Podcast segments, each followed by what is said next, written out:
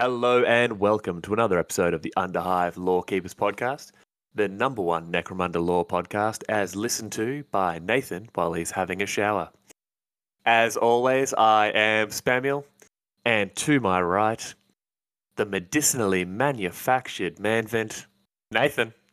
Yet another top shelf classic, medicinally manufactured. One day I'm going to get you to explain all these. Yes. Not just Um, for me, but for the audience. Yes. Uh, I'm glad we've just completely glazed over the fact that apparently I'm paying a lot of attention to you in the shower. How are we, buddy? Yeah, good, mate. Clean. yeah. Oh, I know. The cameras don't lie.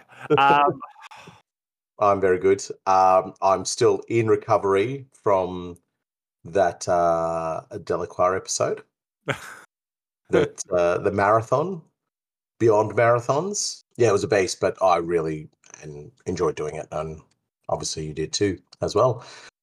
Even though it went against your uh, train of thought in regard to what we were actually doing. well, I have a bit of a bone to pick with you for this one here.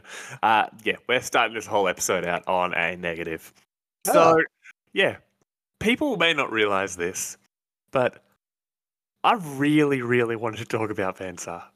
I really did. And then that was an absolute marathon of an episode that you wrote, like you said.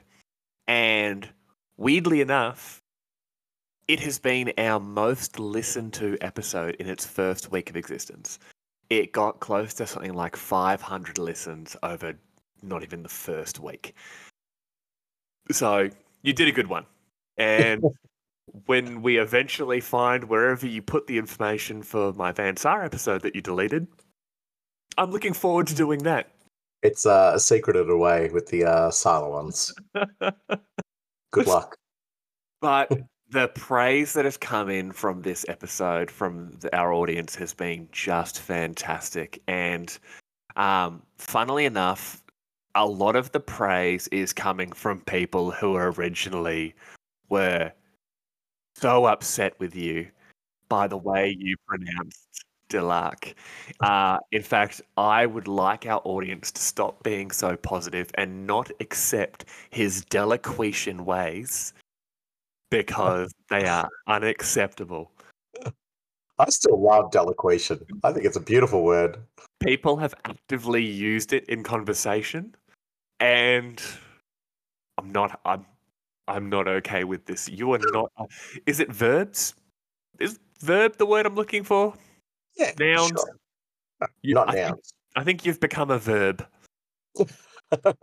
you, that this word has been Nathaned. Good. But yeah, it's it's great. The yeah, the feedback we're getting from the episode was fantastic, and it was long. It was a long night of recording. Yeah, it really was. Yeah, Really was a beast. But um, yeah, really positive outcome from that, and I'm really happy with it as well. So uh, it gives us the opportunity to move into this episode. Or have you got something else to say? I have something else to say. Something miraculous happened today. Oh, okay.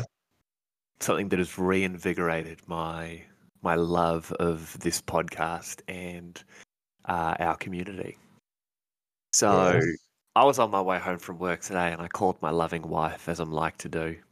And she asked me how my day was. I told her and I said, Oh, how's your day?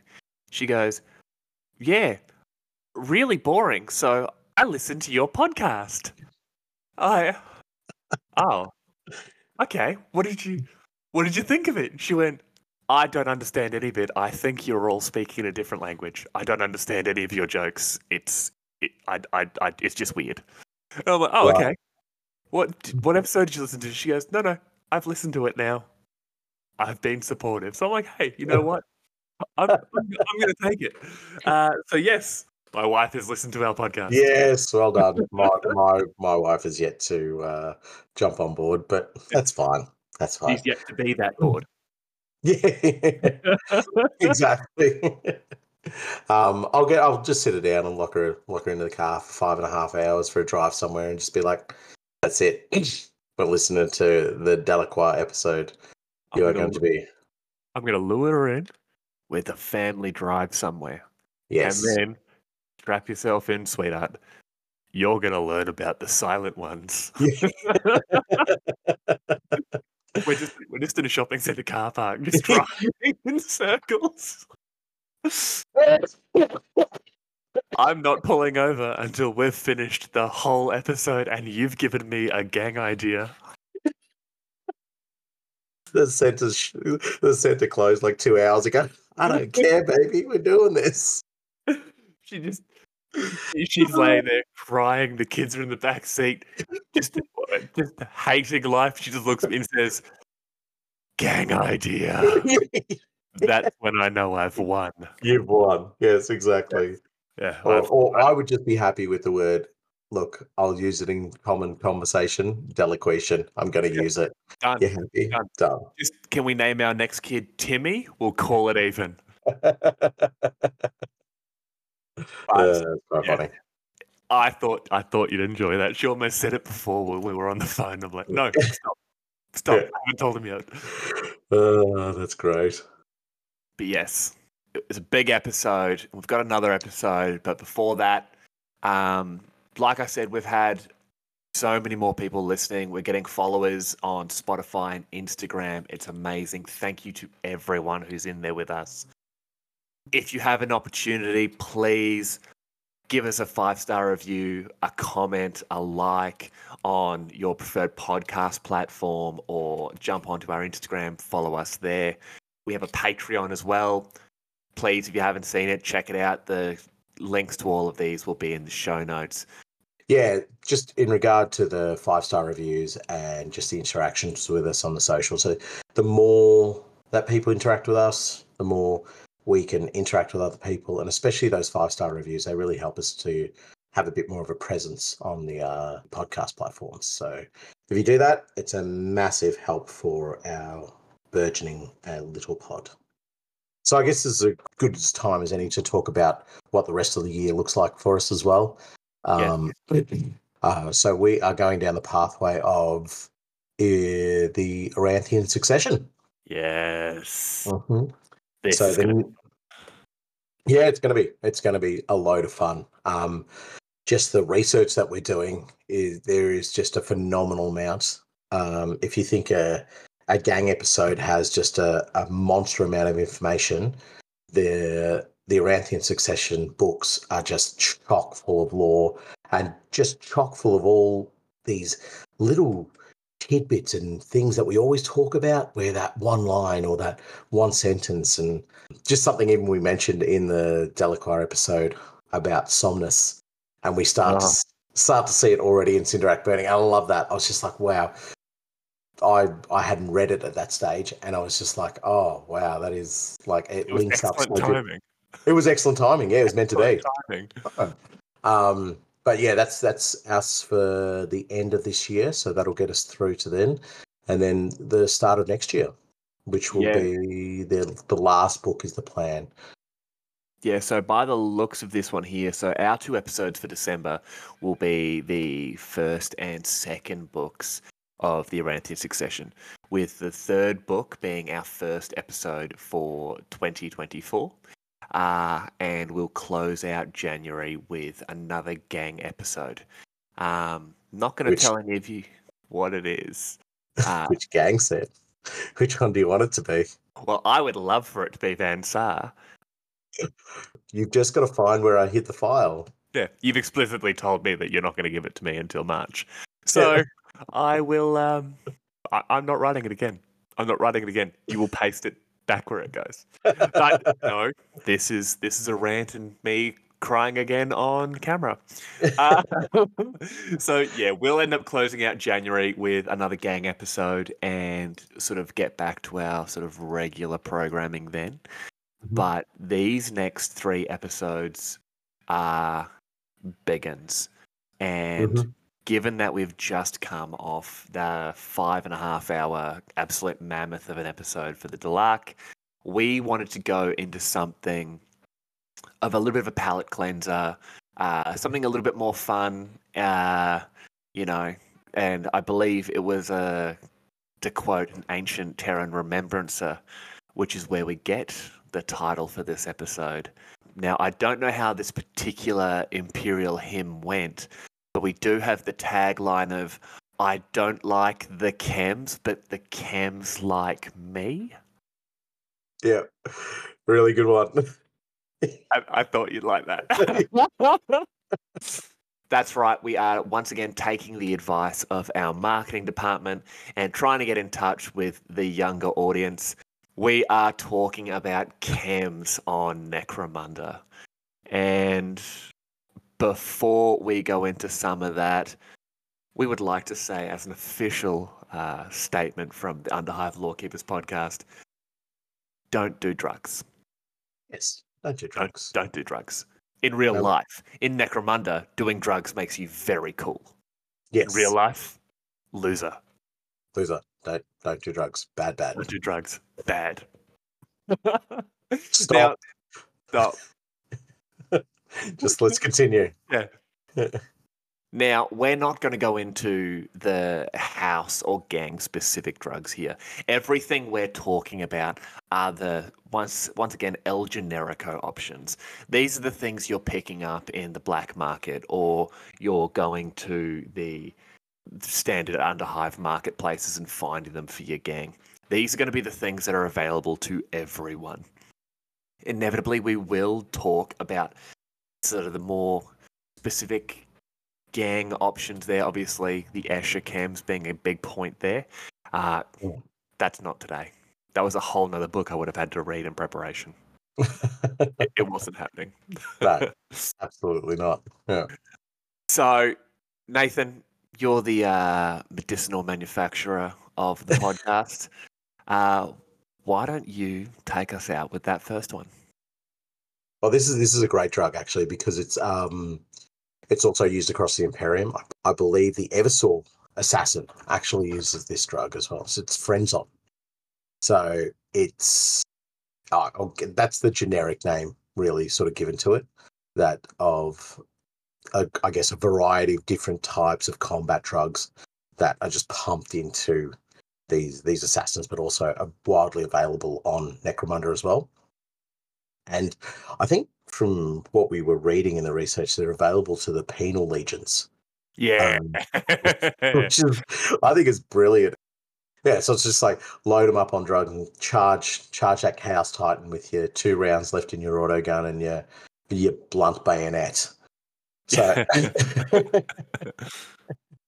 um, so it's it's it's it's a really cool, I guess, method to to get your soldiers going. But on Necromunda, the presence it has there, is it's it's like a short burn drug. So for like 10, I think 10, 15 minutes or something like that, you turn into a psychotic killing machine. But on Necromunda, it's Frenzon is a mix of stim, spurt, slaught, and other combat drugs. So that's we'll, we'll talk about those drugs a little bit later on. The resulting chem turns its users into savage killers intent only on murdering those in their path. Right, lovely. It's, honestly, it's not a party drug. It's not something you're going to be buying at your uh, your local underhive discotheque. But Oh. yeah, we're talking about penal legions, and you know we're going to turn this into a 40k podcast real quick. Yeah, Yeah, in my mind, the old remember. Do you remember old school penal legionnaires where they were all like human bombs, or yes, they were just those poor bastards that you know didn't praise the emperor enough, so they had those collars strapped to them. yeah, And it was like, all right, so you're going to take this sharpened stick, and yeah, you see those really spiky Adeptus Astartes over there. You're going to go and get them with the stick. Uh, no, I'm not. Oh, and go. And it just pumps it, that junk into Yeah. their systems, and they're just like, well, I've got to kill everything now. They basically Yeah. become, uh, what are they called? Death Company from the Blood Angels? yeah, right, yeah, yeah. It's it's it's like a sentient arco arcoflagellant. Yeah. You know I mean? So where the arcoflagellant, it's it's they flick the switch and it goes. This is just like pump you full of the the good juice and see you later. Yeah, but you mentioned it with it was the Eversor Assassins, wasn't it? Yeah, Is it the They Eversor? Eversor Uh, is the best. Is the king of assassins, by the way. Uh, Yeah. There's a, I'm, I'm probably going to stir a lot of uh, emotions with that, Yeah, but it's it a- is. Yeah. yeah, it's the Eversor. But with humans, it effectively, and you've mentioned this already, it gets into their system for like 10 minutes, but Yep. their senses and their abilities are dialed up to 11. Mhm. And that 10 minutes for them will, like for, for, for us, is a lifetime for them. They're, Yeah. They're operating on a level that the, your average person just can't keep up with. Um, Yeah. The, the downside is, you know, it's like you said, it's stims, spur, slaught, a fistful of other combat drugs, two Panadol, um, and like and a Red Bull and a Monster Energy drink that's being injected directly into their veins. Yeah. It's not good for them. It's Yeah, it's not a long term uh, option. No, it's not. But it, it is funny because in the research we find that like, it, it- so gang leaders will like very much like they would do in the Imperial Guard. They inject them, so the gang leaders pump it into their disposable gangers, or Yeah. you know, they're just like here, like have this, go forth, and they might do it to a juve or something like that. But in the research, we find that some gangers and some fighters are just like, oh yeah, this works for me. So I just pump myself up with a little bit of this. I turn myself into a psychotic killing machine for 10, 15 minutes. And the next time I go into battle, I'll just have a little a little pump of that maybe just to Oh, yeah, just just a little bit more. Mm. I'm Which is- addicted. You're addicted. Oh mate, it's for me as soon as I read that, I'm just like this is how you create like a, a crazed killer who has just become addicted to Frenzon and is just a, like some sort of bounty hunter who's just absolutely cocoa bananas and pull the old Kharn the Betrayer from Warhammer 40,000 trick where roll a one to hit in close combat and he's punching his own dudes. You know, That's a cool bounty hunter. That'd be sick. That is a great idea. From he's literally only doing bounties because he Hmm. just needs more friends. No, Yeah. no, no. I am. I am not starting a Venator gang today, sir. No. I like that idea though. Like, just Talk about it absolutely. at the end. Talk Yeah, about yeah. it at the end. No, Okay. no. That Underhive Dad is going to have to start another gang because of that. But I've I already bullied him into that new uh, Wyld Runner gang. All right. yeah, true, true, true. Shout out to Underhive Dad and his sick wild, uh, not wild runners. Yeah, wild runners. Yeah, his yeah. sick wild runner gang, who are all freaking vampires, by the way. It's the best.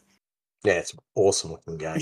But look, yeah, okay, we won't venture too much further down the path of Frenzon, otherwise you're going to hear all my cool bounty hunter ideas. So I guess we'll jump into the next drug that we did a bit of research on, which was uh, Ghast, which Uh, we we did talk a fair bit about Ghast in the um the Delacroix episode. It's a very Delaquetian drug. That's for all my It fans is. out there.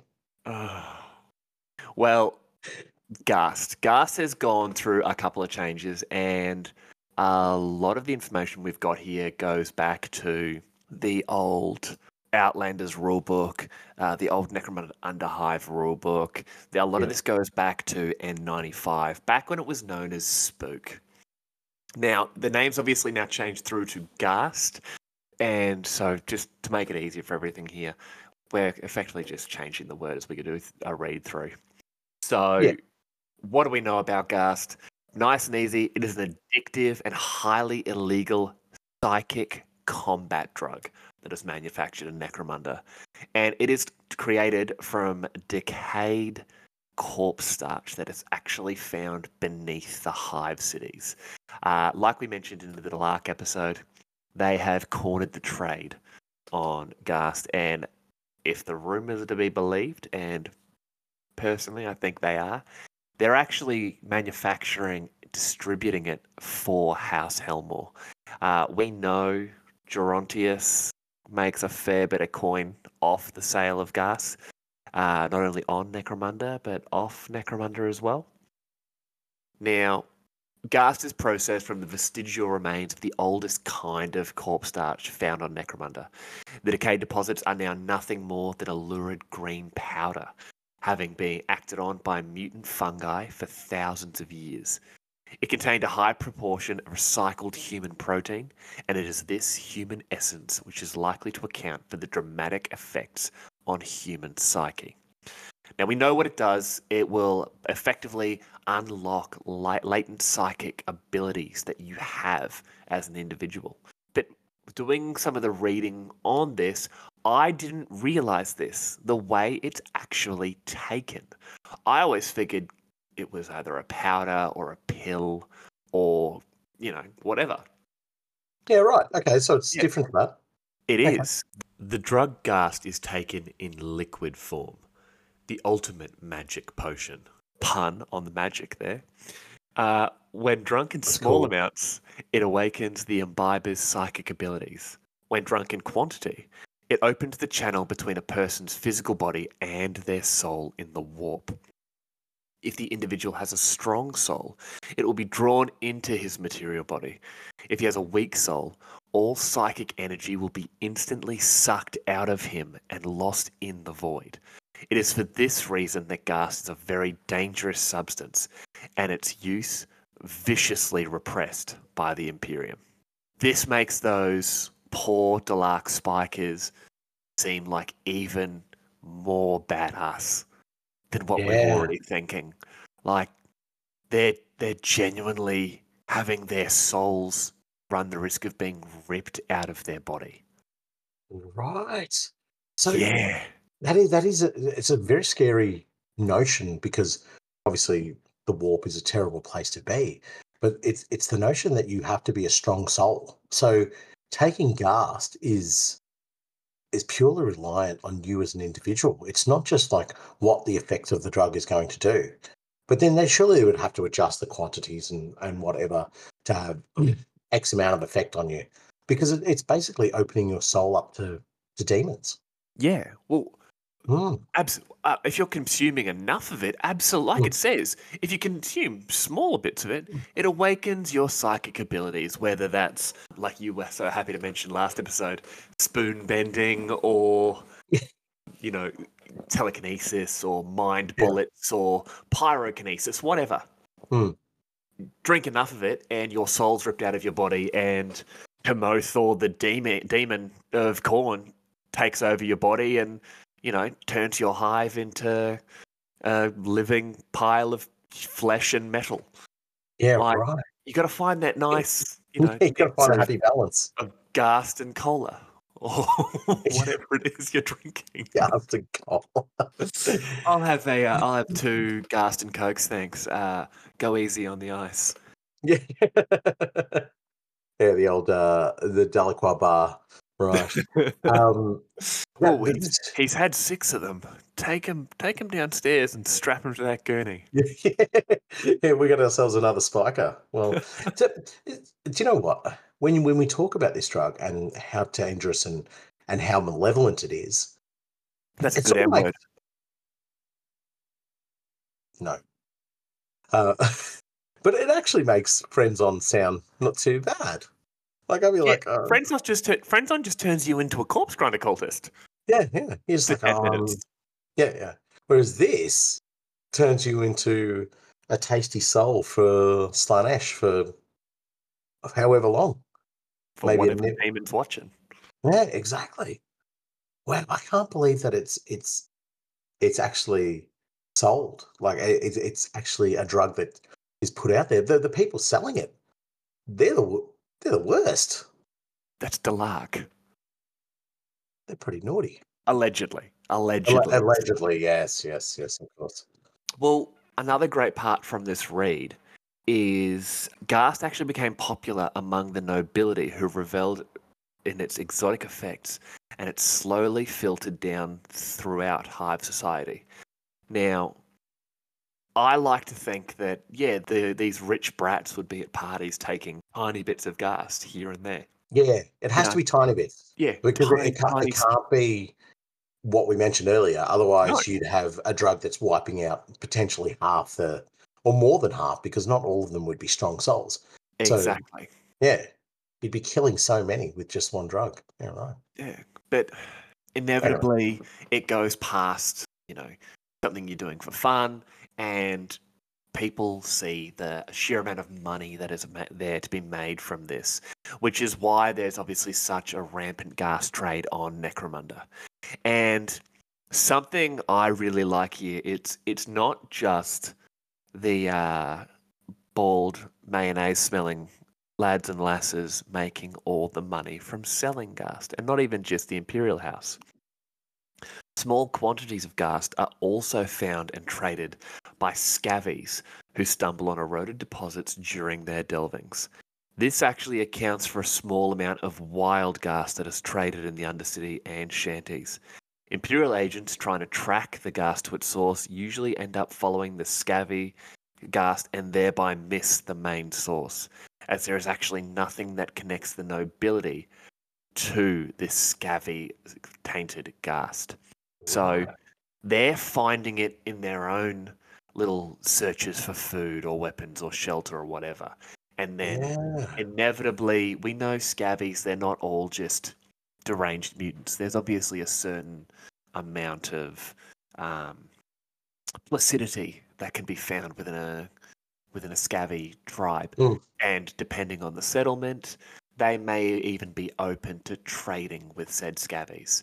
And if the scavvies know that the the green powder is worth something to the you know the humans, they'll trade it to them. They'll trade it for food or weapons or whatever, and that that just shows that everyone on Necromunda is somewhat susceptible to to selling these narcotics. Yeah, okay. So that that's I guess that's a broader broader spectrum. It is the drug trade, you know, and even the Yeah. scavvies get themselves involved in it, even though they are probably more inclined to just try and survive. Yeah. But they they see the advantage and the the possibility of improving their station. But Ghast itself is it seems like a, such a a terrible drug and a, a horrendous thing to have present in, within your hive. And even if it's just a, a small element or a small part of your community, you'd want to try and stomp it out as soon as possible. And from that, Uh, you wouldn't because then you are going to like deprive yourself of mind bullets. no, but but from that, gang idea. No, no. just you be quiet, sir. I have a brilliant gang idea. It's a very simple one, very quick one. I promise. Deluxe is. scavvies. no, no, no, no. Even better than that. Uh, Palanite ATF. They hunt down Ghast sellers. No, it'd be DEA DEA, sorry. Yeah, yep, DEA. wrong. because I immediately thought of uh, Hank from Breaking Bad. Yes, yes, yes. I yes. literally want a scavvy with the Walter White hat and glasses and like goatee. that actually would be better as a double Yeah. His name would be Waldron Wide, and he would be the leader of his little scavvy band. And you Yeah. can do an enforcer group led by just a large, angry bald man with. I'm Yeah. just picturing him with six shooters. yes. Um, yeah, Hundred percent. Like, it's a good gang idea. DEA, but uh, Palanites. But then it, it would it would work counterintuitively because Helmawr is the one pushing the Mm. Ghast trade anyway. The- He's the one who's the selling it off. enforcers would yeah they'd seize the drugs and then send it to their precinct house and the precinct house would then give it back to Waldron Wide who would then sell it in the local Yeah.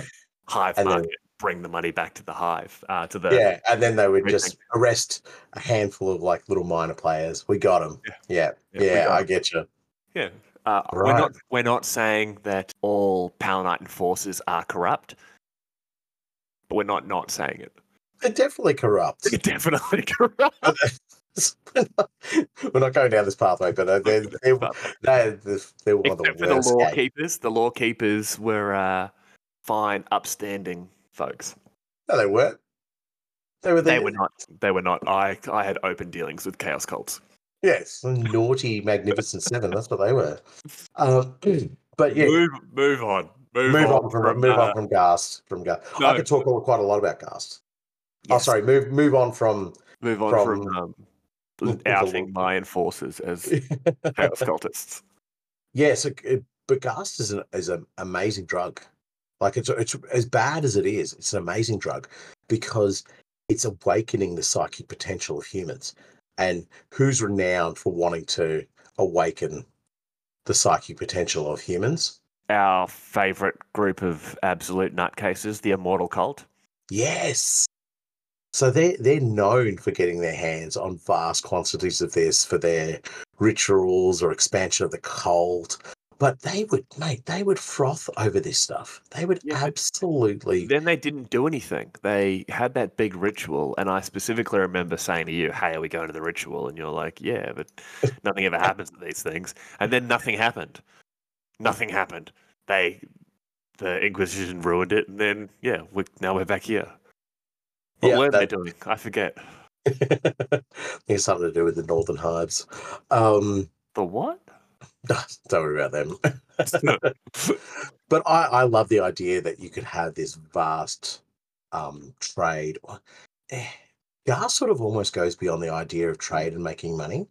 It's one of the few things that when we talk about, I, I don't see it as like it's important for Helmawr and it's important for the Delaque and it, it makes a lot of money and all that.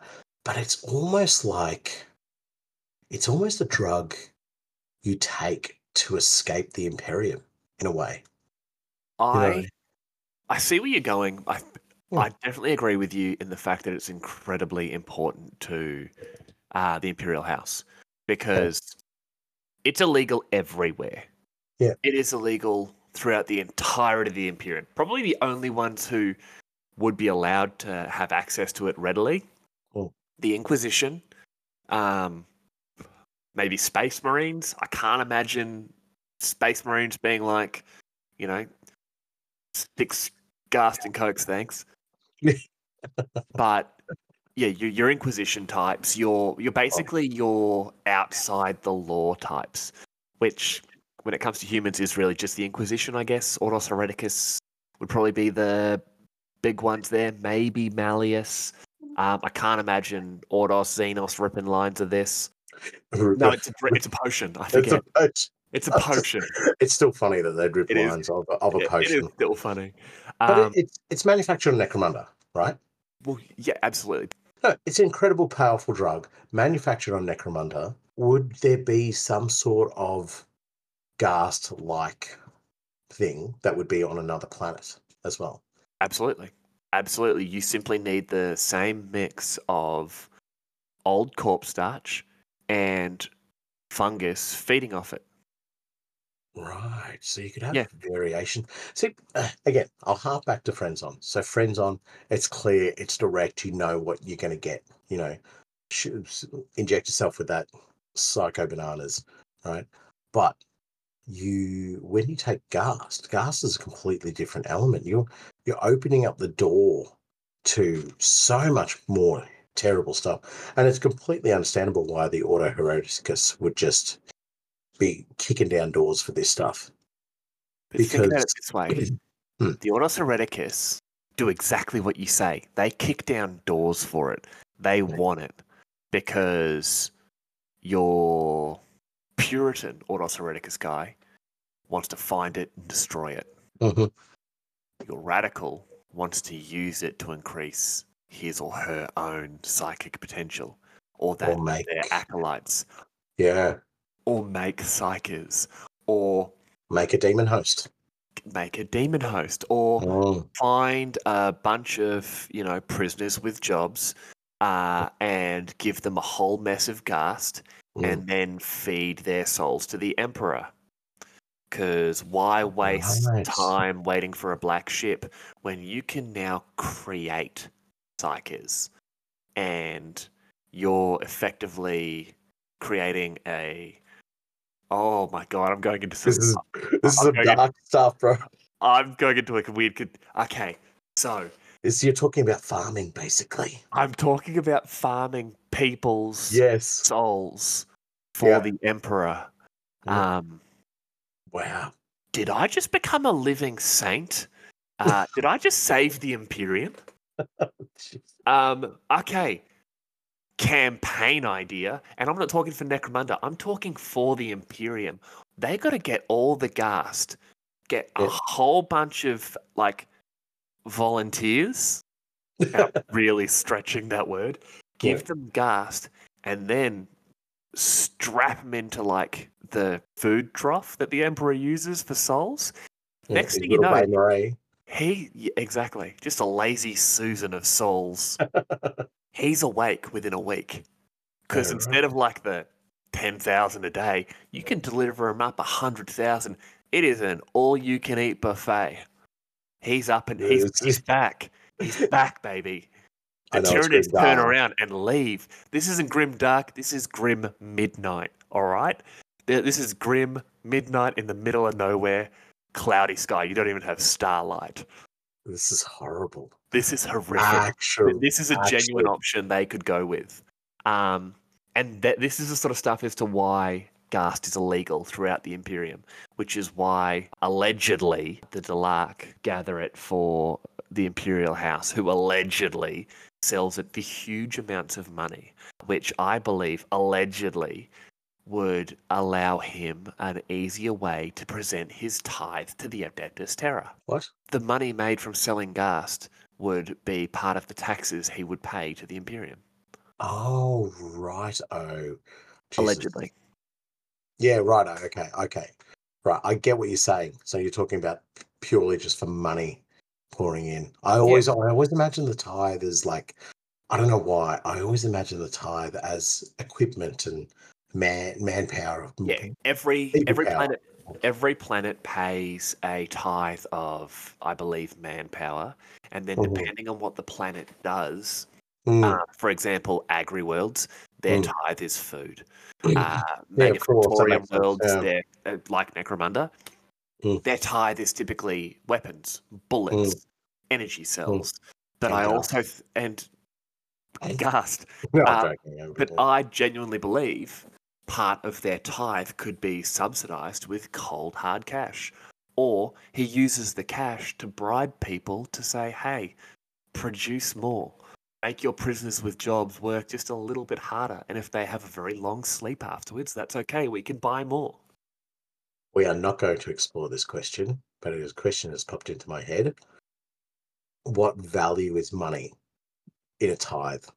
It, it, it I, to me, it has no value. It means nothing. Okay, well, then maybe the money doesn't go to the Imperium, but the Imperial cult. Maybe it goes to the church. Oh, okay, like the ecclesiarchy. the ecclesiarchy would Right. the ecclesiarchy have tithes as well. People forget that. Oh. Yeah, right. So then you have the money for the ecclesiarchy. The ecclesiarchy are then able to use those resources to build more ships to recruit more for whatever. ships and uh, Yeah, and- you got to remember that's one of the huge things. And listeners, I know you came here to hear us talk about space cocaine, but uh, we're also talking about uh, some Age of Apostasy stuff here. This is one of the big things Goge Vandire did uh, during the Reign of Blood. Uh, he was tithing, and he was causing right. remember they were paying so much where Hmm. those repression fleets were going to planets and saying, hey, Hmm. you have to pay your tithe. They're like, we've never made this much money. How can we pay it to you? It's like, Yeah. well, now we've got to punch you in the face until you have that money. But we're not going to have the smack. Yeah, Yeah, who's to say right. that this money isn't being paid towards the ecclesiarchy or hell, it might just be the easiest way to produce wages for your enforcers and your nobles. Like, at the end of Mm, the day, nothing can be used like money, like money. But you look, yeah, it's true. I, I mean, this stems from the idea that I've always thought of the tithe as being people and Yeah. equipment and something material, never actually financial. Very, you've opened up a, a part of my brain regarding the imperial tide Yeah. because I just never looked at it as a financial thing. Because what is the value of of vast amounts of money if you don't have the soldiers to defend or to go off and attack or whatever. You, I, I guess it's just the 40k brain in me going, you need to have bodies on the Yeah. ground. But at the end of the day, we know Necromunda doesn't really produce much food. That money is what pur- purchases food from said mm-hmm. Oh. agri worlds earlier. The of course. you know the, of course, yes. the the the real people eat food. The rest of us eat each other. yeah, it's about keeping the, the cogs turning. And then, but then everything then that is about Necromunda, about keeping the, the wheels spinning, the cogs turning. So much of that would be related to ghast then, because so much of their imperial tithe couldn't be sort of, I guess, as you say, money monetized in a way. It has to go to the Imperium, and it is a a gift to the Imperium. So the money that they would make off Ghast is what would keep Necromunda functioning. In my mind, yeah. So it's better than Frenzon. I get it. I get I- it now. You know what's you know what's you said this episodes ago. I keep coming back to it. Yeah. The real bad guy on Necromunda, Oh, 100%. capitalism. Yeah, yeah 100%. It's capitalism. Um, and the face of that is Captain Naughty No, no good himself. Bloody Lord you mean Blinky? Oh, Oh, wait, no, Blinky, yeah. no, no, not Blinky. Wrong episode. Yeah. Um, but yeah, Yeah. Ghast. Ghast is crazy, and I, it it's insane because when you look at it, um, the we've mentioned them a couple of times, the Forbidden Cities, um, Mm. and it's when you talk about the Forbidden Cities, I want to talk about them eventually in sort of greater detail, but they are literally run by people known as the Ghast Lords, where all they do is farm Ghast generation after generation. Mm. And their workforce, in a lot of cases, quite literally is what we call prisoners with jobs. They are people Yeah, who right. are snatched up and forced to work in these forbidden cities. And you know, it's it's ridiculous. And yeah, the the immortal cult uh, it says in a couple of different places that a lot of those Ghast Lords are members of the Immortal Cult. Oh, right. Which makes sense. Like, Yeah, they, they need that stuff to, to manufacture their outcomes. So, of course, they would have that. so have- I have- obviously Chaos Cults and the like would have amazing links to anything that can Mm. make you more psychic. Yeah. Anything that can get you touched by a demon. Yeah. One last question about ghast that has popped into my head. Yes. Surely there would be different qualities of ghast then, because Hundred percent. the best stuff would be made from the oldest, what do they call it? The decayed synth The decayed diet? corpse. Yeah, it's corpse yeah. Cool Yeah. stuff. Yeah. So that's the best stuff. So there would be almost like a whiskey.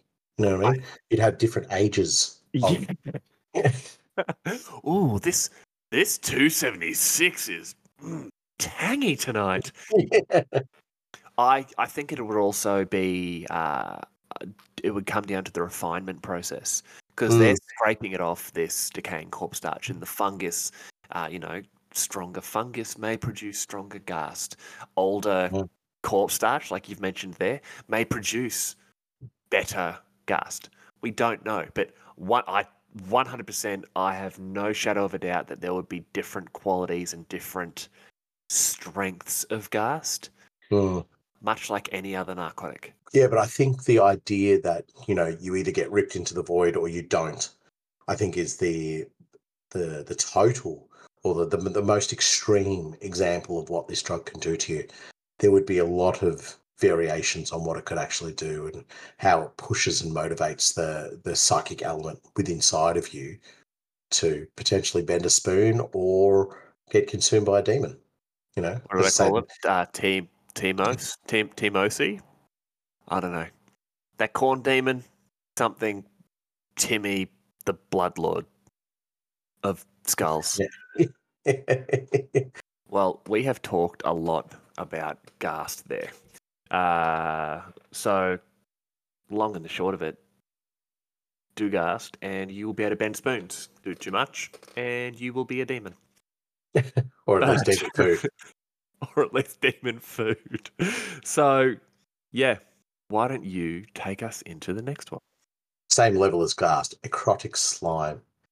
Uh, this usually f- attaches itself to a victim's head when they're asleep or when it is slowly absorbed through the flesh into the brain. Without any ability to defend itself, it releases a psychochemical stimulus into the host system, producing a sense of euphoria and feeling of power, preventing the victim from moving it because it's simply they simply have no desire to want to remove it. So once inside the host brain, the slime reproduces by basically creating a cyst. So almost like in a parasitic, a parasitic type of way. And then from that, millions of offspring emerge from their shells as it divides over and over, sustaining themselves by de- de- devouring the neur- neural matter of psychic and physical nutrition, which is very interesting. They're going for both, so maybe they're little ghast afflicted, afflicted things. so eventually, the host is reduced to a drooling, gibbering sort of state until after only a couple of hours, the sheer numbers of the feeding and engorged larval slimes crack open the victim's skull. There's one hell of a way to go. that is Now- disgusting. Now, it's this larval state of the slime that is is extremely small, only millimeters across, but those that survive grow quickly to by repeating this process with increasingly larger organisms. Okay, stop. Yuck, this is gross.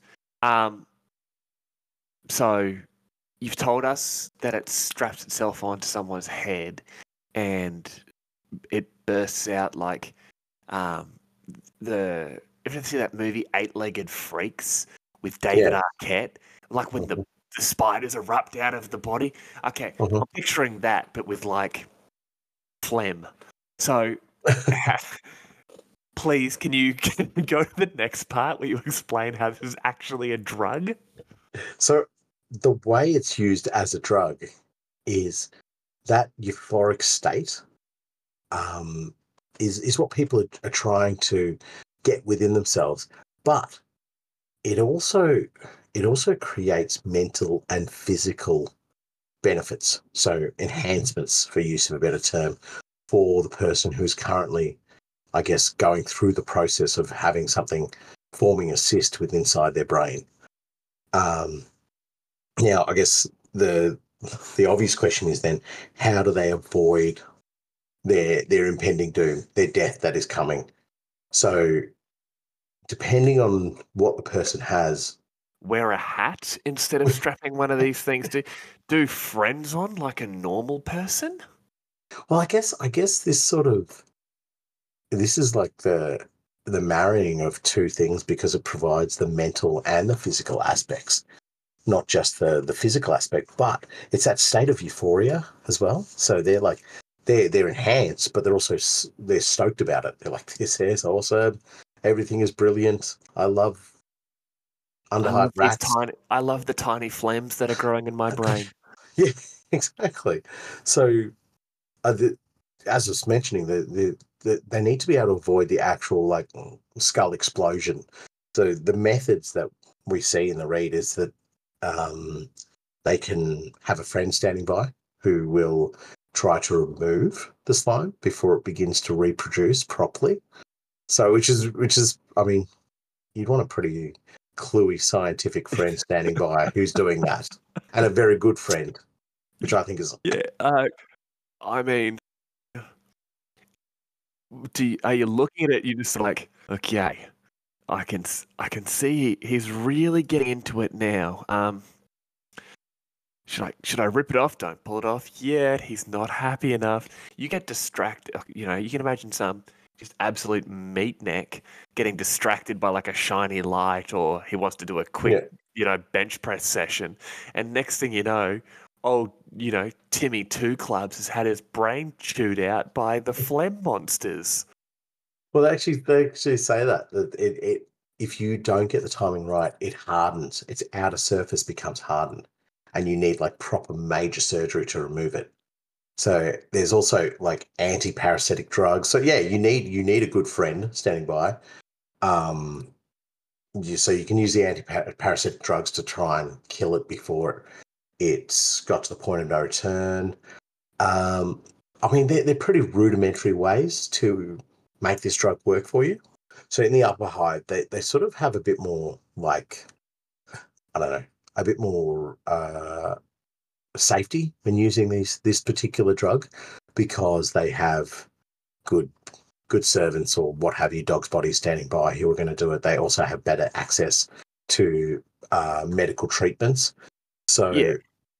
there it's there's all there's actually like they use it with almost a sense of complete safety. They're like, yeah, we'll get that euphoric hit off it, or you know, the the mild physical and mental enhancements we're going to draw from it as well. Um, whereas I guess in the underhive, it's sort of like a uh, a bit of a gamble, I guess, more than anything else. So yeah, it's it's it's it is a drug, but it, it is a very very dangerous drug to take. Basically, putting a parasite within yourself and allowing it to take hold of you. Well, it's in sort of a lyrical respect. Yeah, they um, it's euphoric and they're happy and they're ignoring the fact that there's now apparently a hardened slime mooching into their brain. Mm. But sort of in game, and we haven't really touched on these with anything so far. Um, when you use Acrotic Slime, you make a characteristics check for your movement, strength, toughness, initiative, attacks, and cool characteristics. And then for each one you pass, you just improve that by D3. Wow. Like you just you just become better. And don't get me wrong, what is that?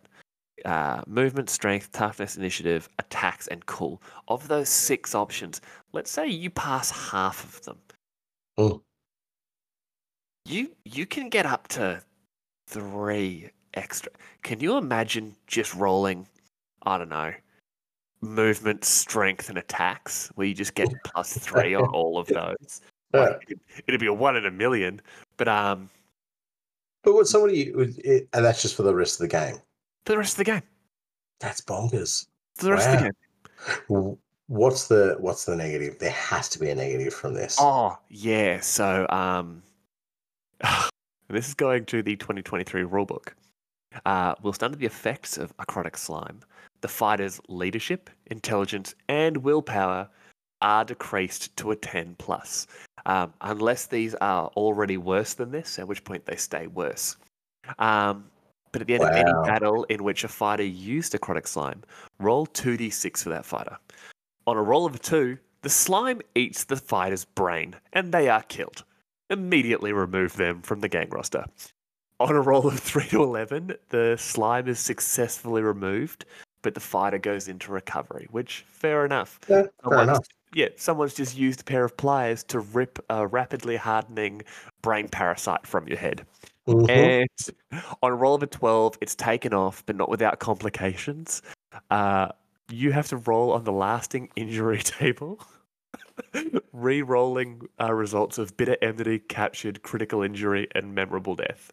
So Wow. it might blind you or something like that, but you had a good day, and that's what's important. Wow. So just the, the lore side of it, you're like, I wouldn't touch it. And the game side of it, I'd be like, oh, I mean, gangers to have that happen to them? That is you monstrous. you you want to get a bunch of juves, you want to get each of them a chronic slime and just be like, charge, lads, charge. Get the acrotic slime, Frenzon collars, and just give them all gassed. Done. Yeah, Done. yeah. Yeah, righto. Okay. And then goodbye gang after like two or three rounds. Is it for a good time, not a long time, buddy. Yeah, right. But it, I I mean, it's obviously not addictive because you rip it off and that's it. So, And your brain explodes. Well, I mean, yeah, but that, that euphoric state would probably become addictive, like from a lore aspect. One hundred percent. Which is why when you Yeah. started talking about the uphivers using it, you're like, yeah, it's not as dangerous for them. And no, it wouldn't be as dangerous for them. They would have real doctors and Oh. medical centers and all that sort of stuff. They'd they'd be able to get around the those pesky complications. Um, but you can just imagine, like you mentioned before, they'd have servants and dogs' bodies and that sort of thing. Yeah. Um, yeah, absolutely. They they're fine with it. But you know, us, you know, scum of the under earth down near the sump, um, we we don't. We've just got you know, hopefully a buddy that's not too drunk to rip that thing off our head. Yeah, exactly. Or not, who's not decided, oh, I'll just have a little bit myself. And then they're both stuffed. yeah, that euphoric state that is gained, and what we talk about up in the upper hive as well, and they're all protected and safe from it. I guess that's a good lead into the other drug, uh, Kalma, which sort of is given away in the name, but that's sort of like a, a euphoric drug as well, isn't it? Well, yeah. So, Kalma is the hive name for a general group of euphoric sedatives, which lowers the state of consciousness and induce a state of well being. Kalma is sometimes used to sedate prisoners so that they can be led away quickly and easily by enforcers. So, it's like, I don't know, sleepy gas pills, liquid. A little bit of laughing gas. Yeah, it's Oh, yeah, that. laughing gas. It's laughing gas. You're just like, yeah, I get it. Um, you caught me. You I've caught been a naughty, naughty, Yeah. no good. You got me. you caught Timmy Two Knives of the Timmy Town Locos and Timmy Town Locos gang idea. and yeah, you're taking me to what was it? Um, the Zalctra prison hive. That's cool. Yeah, man. What's that? Breathing deep. You got it, boss. it's definitely uh, something you would be giving to people you want to chill out. Um, I would personally love to put this into a like a cam dart rifle and just start shooting it at people across the board. Um, to just have them just be too stoned to fight back. Yeah, it's Ah. like, oh man, that was that was a crazy gunfight. Like I'm not involved with this. Pretty. It's- Actually, speaking of, does it have rules in the game? Oh Or- yeah, yeah. It, no, it definitely does. Um, so, in addition to other methods of use, uh, gang can give kalma to a fighter they hold captive during the rescue scenario. And when a fighter affected by kalma wishes to make an action, roll a 2d6 for them and add their toughness. On a roll of 11 or lower, they do nothing and the action is wasted. But on a roll of 12 or more, they shake off the effects of the chem and can act normally for the remainder of the battle. Wow. So you're basic. You you're basically dumbing them down. They're just Yep. nothing really seems to worry them Mhm. until you- until you roll that twelve or more, Yeah. Um, Okay. and they sort of hold on, you know, slap themselves across the face. What the Cool. hell's going on? All right, I'm in what's wrong? Zeltra. I'm, I'm in Zalcra. Time for me to get out. Yeah, you know, yeah. you're, you're about to see what Timmy Two Knives of the Timmy Town Locos can really do. I'm not gonna lie to you, brother. I want to know about. Ti- I I don't care about Timmy Two Knives. I don't care about the the locos. I actually just care about Timmy Town. Timmy Oh, Town. um, it's actually it's the it's the name of it's actually now because of that statement there. I don't know where Timmy Town Locos came from. Um, I'm going to name the settlement for my next gang Timmy Town, and um, it was started. Uh, it was actually founded in uh, mid M29 by uh, the original Timmy Helmawr. Uh, actually, it was actually founded by Baron Thaddeus von Tim- Timmis, uh, who founded Timmytown after fleeing persecution, false persecution, by the imperial house under suspect of the manufacture and distribution of ghast. Brilliant. I've Genius. just, I've just given you lore for Timmytown, and That's which is where fantastic. my my new gang, the Timmytown Locos, led by Ah, Timmy Two Knives. yeah. Come on, keep up, mate. Keep up. I'm sorry. I'm sorry. I, I I'm aware that alliteration in Necromunda is the most important thing. And Yeah. capitalism. And cap- yes. Yes. Sorry. Sorry, Gerontius. I nearly dropped the ball there. Um, Ah. so kalma, yeah, it's a it's a cool drug, but it's just like a a sedative, really. Yeah. Yeah. Um, right. can you? You can shoot drugs at people, can't you? Yeah. Dunno. Okay. Needler with a needle rifle. Yeah. Yeah, you can. I've I've never played Escher. I have no idea how needle rifles work. No, but they just got like a toxin thing. I don't think you can actually put a toxin in there. Happy to be corrected, audience. Yes, I'm an idiot. Of course you can. Needle rifles have the special rule chem delivery. And let's bring it up here. Here, when a weapon with the chem delivery trait is used, the fighter declares what kind of chem they're firing at the target. This can be any chem the fighter is equipped with. Oh, wow. Note that firing the weapon does not cost a dose of the chem, and that friendly fighters cannot be targeted. Or, if the weapon also has the toxin or gas traits, the fighter can use these traits instead. Instead of making a wound roll for a chem delivery attack, roll a d6. If the result is equal to or higher than the target's toughness, or is a natural 6, the target is affected by the chosen chem just as if they'd taken a dose. If the roll is lower than the target's toughness, they shrug off the chem's effects. You can fire ghast at people. You can No, no, no. literally you can shoot ghast at them and force them to be psykers. Yeah, well, wait a second. Can you fire Kalma? Of course you can. You can buy Kalma, give it to a ganger, give them a needle rifle, and you can stand there firing like laughing gas at people. So you're they then have to roll that 2d6 before they can, oh man, this episode has just taken a drastic turn as to what we're focusing on.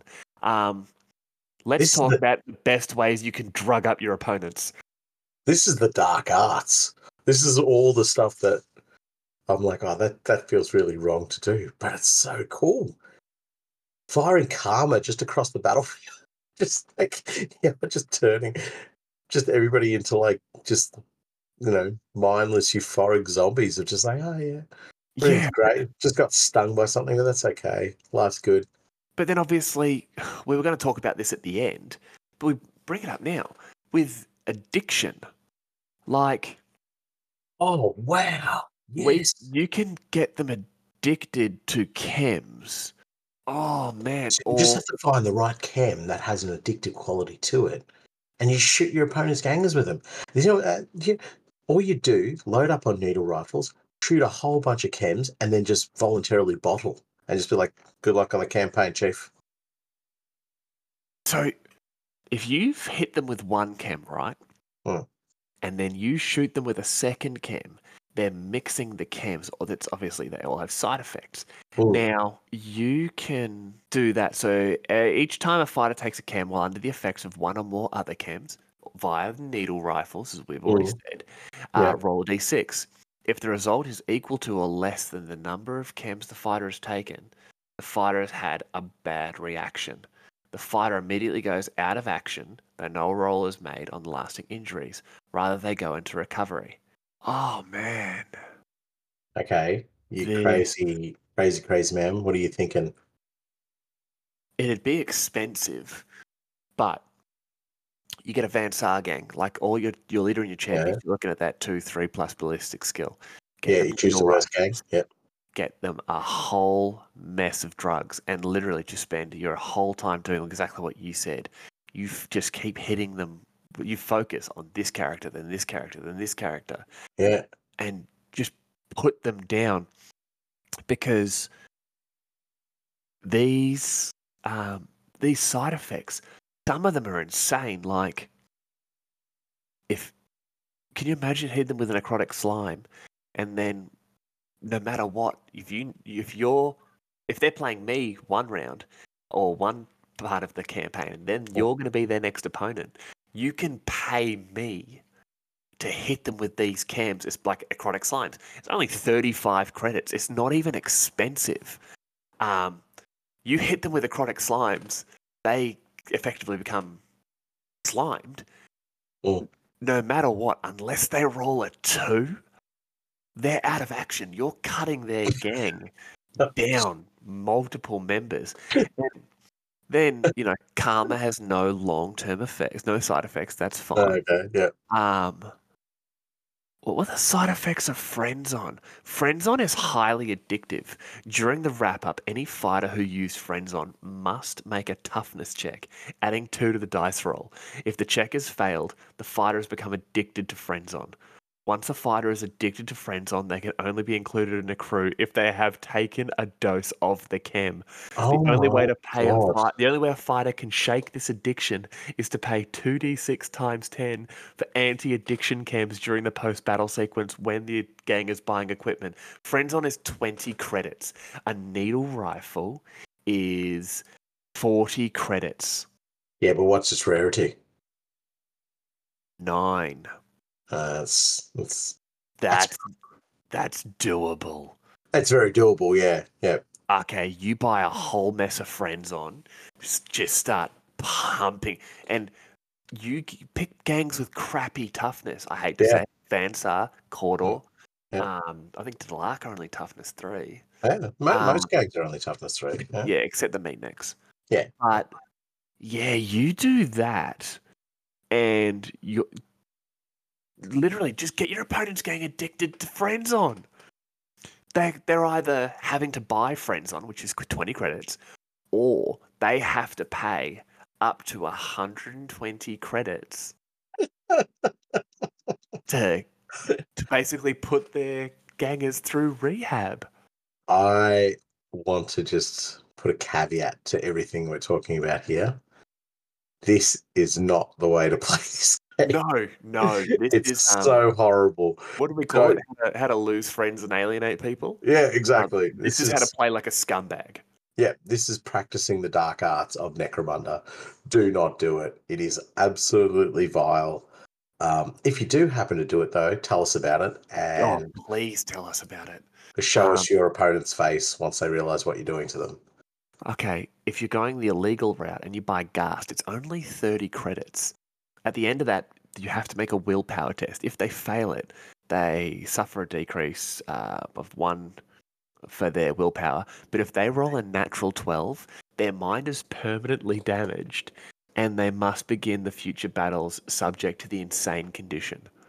Oh, So you've literally, you've literally given them the double Ghast and Coke, and it's melted their brain. Oh man, I, um, what were we talking about? we, Kalma. were, we were talking about kalma, talking and we've gone the complete opposite way Okay. of it. Yeah, I'm gonna buy. Kalma is 15 credits. It is not even illegal or rare. It is just like, go for it, my son. It is 15 credits. I can shoot sleepy potions at people. This is this is the most god awful thing to do to your opponent. Just shoot I'm, them I'm up not doing it to an opponent. I'm going to do it to you. I'm, I'm, I'm, I'm going to get you back for deleting that Van Saar episode. I am going to ruin your gang by putting them all to sleep. I know the exact. I can tell you what's going to happen the next time we play a game. Will just be loaded up on needle rifles. It'd be like, oh yeah, it's a las gun. No, it's a needle rifle. Don't worry about it. Everybody's got needle rifles, and everybody's rocking some sort of chem to fire across the table. That is, this is the most horrendous thing I've heard from you in a very long time. This is so bad. No, I, I do not approve. I'm really looking forward to this. I do not approve. It is so bad. Oh my lord. No. I'm going to write a new gang list, and I would like for you to read the next entry. let's let's move away from this. Uh the next thing we're talking about, put this in your bloody needle rifle. The next one is are lho sticks. Basically a an a cigarette for use of a better term, or a, an e-cigarette, I guess. Oh, it's not even an e-cigarette. So made of rolled paper containing scented plant-derived substance. It- it's a cigarette. Yeah. Yeah, we do not approve. Smoking is bad. Um, Punch a dart in the 41st millennium. yeah, yeah don't don't punch darts. They're terrible. Um, so it causes a mildly narcotic sensation. So I guess that little bit of euphoria is what we're sort of getting the, the vibe off a lot of the drugs. Um, they're addictive and common amongst the Imperial Guard and me- menial workers, and they actually are mentioned in the Imperial Infantry, Infantryman's Primer. Yeah, they would. Yeah, so yeah, they're mentioned in that. So they're they're they're they're far they're they're vast across the Imperium as well. Um, they come in narc tubes and are smoked through numerous forms of filters, depending on location in the galaxy. Lho is either a tolerated recreational item or shunned and forbidden narcotic. It is favoured by the Imperial Guard and PDF as a cheap way to relax before, during, and after combat. so it hmm. does give that like little kick of, oh yeah, things aren't so bad right now. And so the lho stub is a slightly different version of the lho stick. It is much longer and th- it's a cigar. Um, is a much longer and thicker, similar to ancient Terran cigars, says it there. Uh, Lord Castellan Ursarkar Creed of Cadia was known to smoke lho stubs. So. It's like it's much like it's a cigar. It's a Hmm. cig- just say cigar. yeah, yeah, it's it's it's a cigarette. So we got cigarettes and cigars. Don't do them. They're bad. They're good. They're not good for you. But apparently, in the some areas of forty first millennium, they're perfectly fine. And we, actually, there is the there's the famous. There's one bit on the Goliath gang frame. Oh my god, the cigar. The cigar. Okay, I'm not even kidding. One of those is somewhere on, like, in the weird bag rug I have under my chair here. One of them is in here somewhere because Yeah. I was trying to put one onto one of my enforcers, snipped it, and it naturally just- shot yeah, off in flies nine away. different directions. Yeah. yeah, Uh, yeah. It's the exact same thing happened with me. I was I was I had it from a Goliath frame that I had, and I was like, oh, I'm just going to cut this off, and I want to put it onto one of my Valhallan sergeants, and vanished into the wind, never to be seen again. So proof that uh, not even the the modeling gods want us to. Uh, No. What is happen. smoke?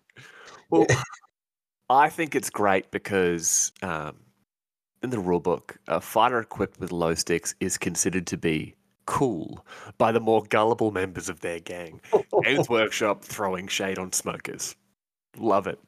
Any friendly fighter with an intelligence characteristic of 8 plus or worse may use this fighter's cool characteristic instead of their own if they are within 6 inches and line of sight of this fighter. So basically, you have to be dumb and you can be like, well, you know, Timmy Two Knives is punching that dart pretty hard. He looks pretty sick. I'm going to hang out with him and not run away. Like, yes, I understand those three Van Saar have been peppering me with plasma fire for the last 40 minutes, but I don't think Two it's Knives plasma pretty fire. chilled. I don't think it's plasma fire. No, I think it's, It's- uh, It's kalma. needle. It's just. I, ju- I love that there's a movement to move away from plasma rifles and las rifles for the Van Saar. It's just all needlers and all, All drugs. Yeah. But uh, what I, what I like about that is you've got to have line of sight as well. But for me, the image I get of this person or this ganger just like dragging on their smoke is the it's a meme of Matthew McConaughey, and it's just like anybody who's smoking in Necromunda has is pulling that face. Nobody, It's like, what, what yeah. is going on? Why? Why am I here? What is what is happening to me? why didn't I get out of bed this morning? I should have just stayed at Hovel. Exactly. I should have stayed in Timmytown. Should have stayed at Timmytown. I think that's about enough of uh, talking about cigarettes and cigars in 40k. I mean, yeah, they're obvious. I like the rules for them. That's actually the probably the the, the most lore appropriate rules I've heard for. Gotta be for dumb to like them. Yeah, you just feel like uh, you're you're easily drawn in by somebody who's smoking. Yep, you can use his uh, his level of coolness even though you're getting peppered. You know. What was the next one we're gonna move? We'll just move Also, on. you can't-. You can't stick a lho stick in a needler, so I'm not interested. That- I don't. I don't think it'd fit. Um, the next one up is Obscura. Now, Obscura produces a pleasant and dreamlike state, which lasts a few hours, but then turns into a deep depression once it wears off, unless another dose is taken. It is highly addictive and has been known to be smoked and injected directly into the bloodstream. It is found amongst all classes of civilians and military personnel in the Imperium, and many smugglers make a good living by importing and selling the illegal substance. It is found amongst the middle and upper class citizens of the Imperium, and is used frequently by the followers of Slaanesh in ritualistic activities. Obscura dens are fairly common in heavily populated areas within hives and are notorious for being a frequented area by the less desirables found in every hive. Now, what is that going to do when I stick that into a needle rifle? Now, um, I'm just going to say I prefer your the pathway that the carriage took you on. The carriage took you on. Sorry. Wait, This is am I allowed to start talking about no, this? no, no, no, no. Oh, You're not. I do prefer this pathway, that pathway to this Are you person. making a link between the narcotics trade on Necromunda and the Caryatid Under Empire? Because this just might be the link that breaks me. If Um, you're saying they're in an under empire, that would give the con- the concept that they could be a fungus because that's where funguses fungi grow. you mean fungi like orcs? Yes, exactly. Uh, picking up what you're putting down. Yeah. Now, anyway, Obscura in guns. Um, so a fighter under the influence of Obscura changes their movement characteristic to D6, and all their weapons count as having the reckless trait. So they're so off chops that they can't run properly. They're stumbling around, and occasionally, if they swing their weapon, they're going to brain the poor bloke standing next to them. Now, Note, whe- when they move, a fighter under the influence of Obscura must move the full distance rolled in a straight line. Even if this would take them into base contact with an enemy fighter, in which case they will engage that enemy fighter or over the edge of a ledge.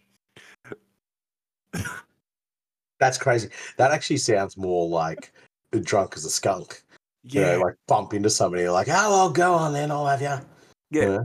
Fighters under the influence of Obscura must still respect the one inch rule. If they cannot get into base contact with an enemy fired when moving, they must stop one inch away. Now, much like earlier, uh, roll a 2d6, add their toughness. If the result is 12 or more, they do shake off the effects of that chem.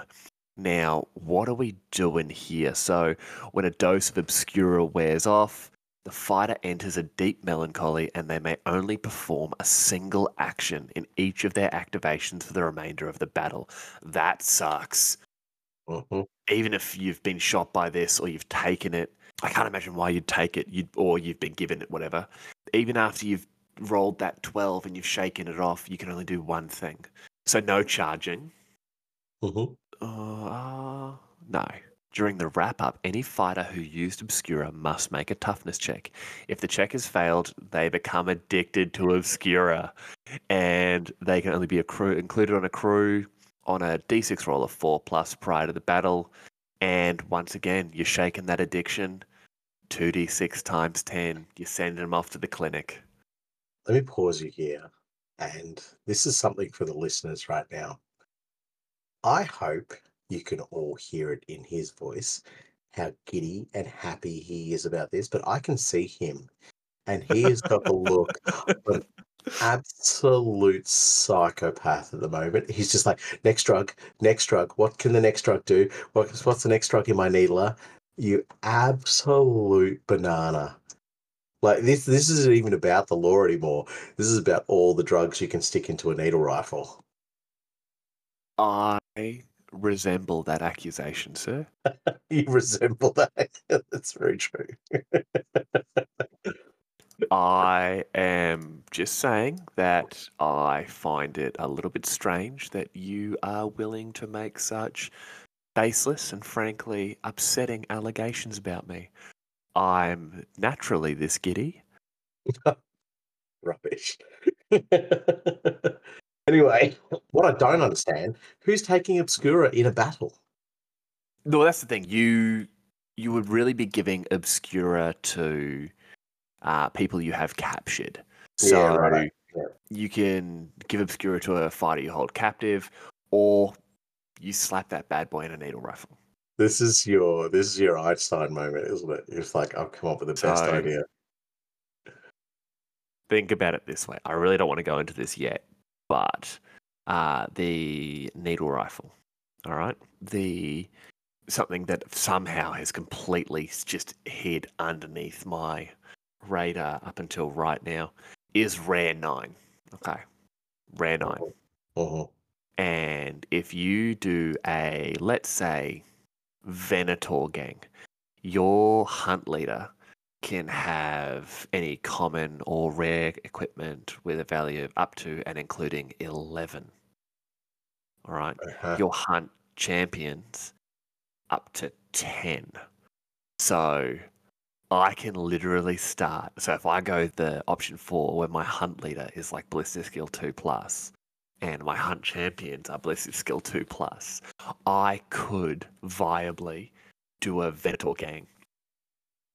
Yep. Who are all, all like the, the hierarchy have needlers and just a whole mess of Obscura and Frenzon. Like, Two points derived from this. yes, Number one, we're doing a lore episode on, on drugs. So yes, we'll maybe circle back around to that at some stage. yes. Um, number two, this gang though is all just actual drug dealers on ne- Necromunda. Correct, yes. There would all be drug dealers creating a new customer base. Yes. Gang idea. These are the Timmytown locos.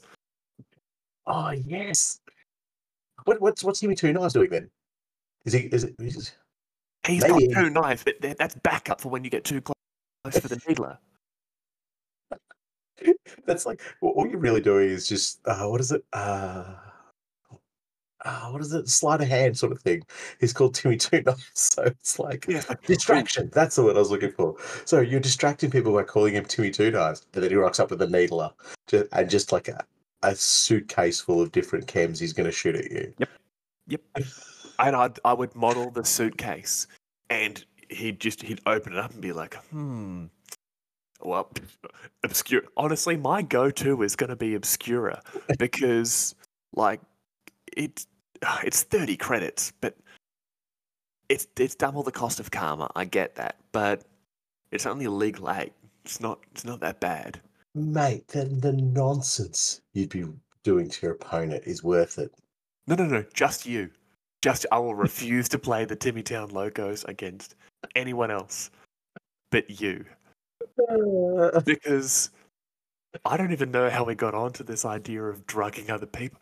How have I I'm I'm genuinely shocked that with all of our scumbag friends, why has no one played I know.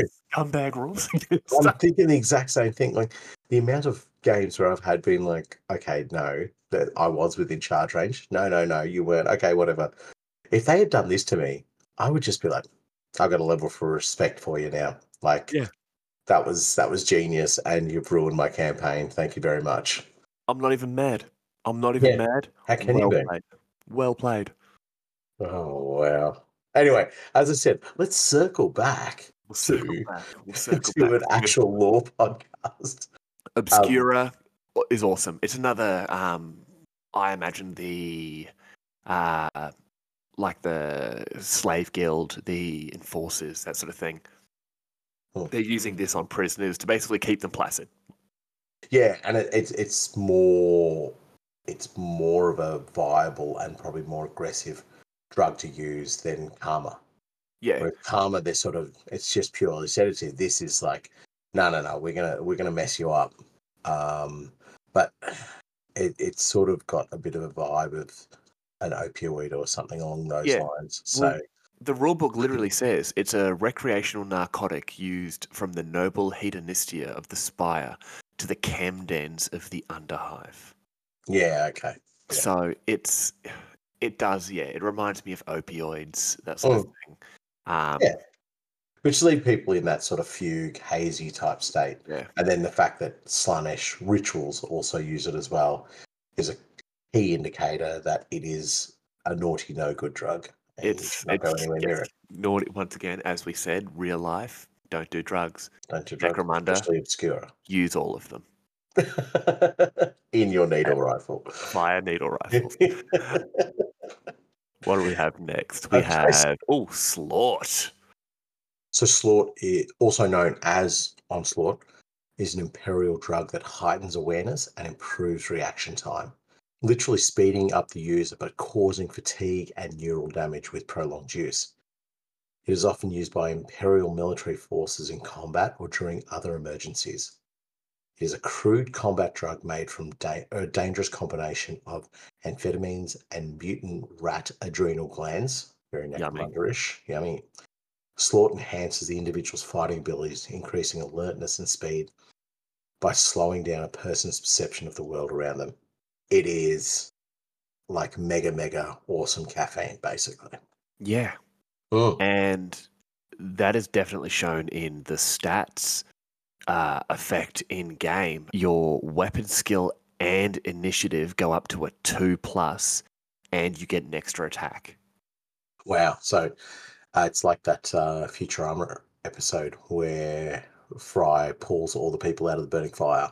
Slam. And he, pardon? He drank all the slam. Oh, yeah, drank all the slime. So he's just grabbing all these people, pull, and it, like he's just moving at a normal speed, but the rest of it, like everybody just sees him going at like lightning speed, and that's Yeah. exactly what Slaught would be doing. Now, just for the sake of completeness, as you've derailed us so completely, can you shoot this one out of your needle rifle? It's a chem, so yes, yes, you can.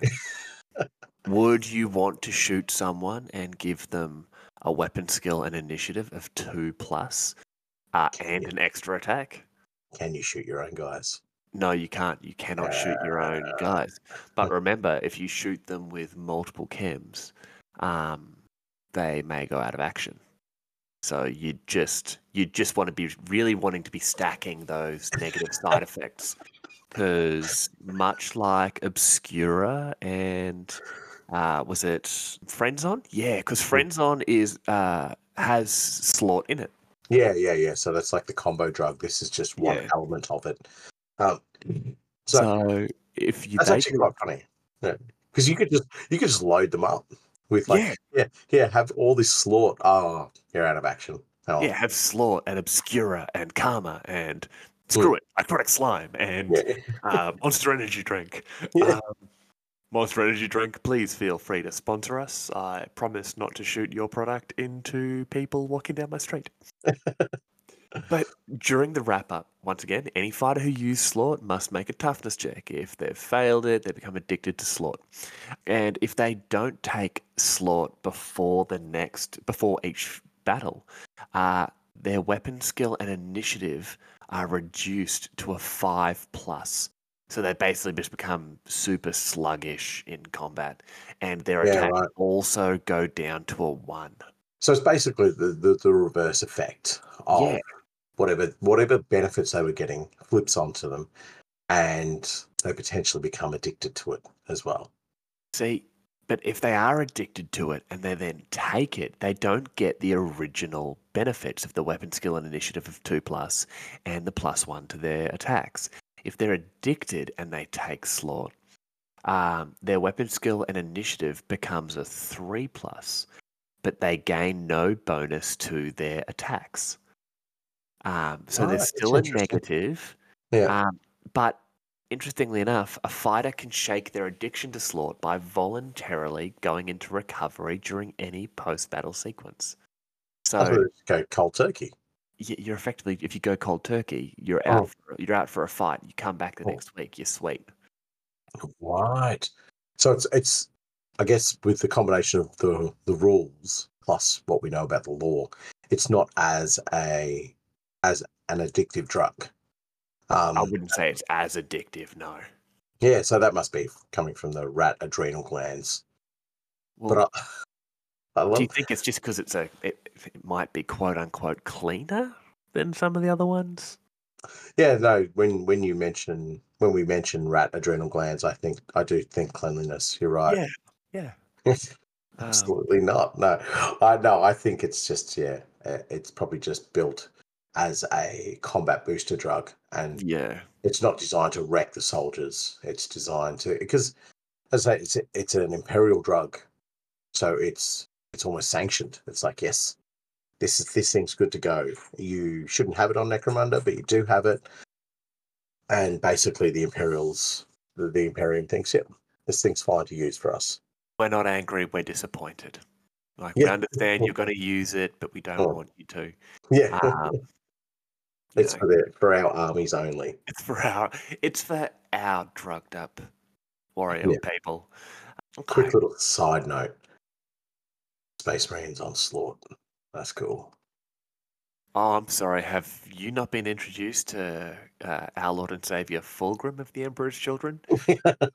The the Emperor's Children use slaught as like artificial sweetener in their recaf in the morning before they get on to the real hard stuff.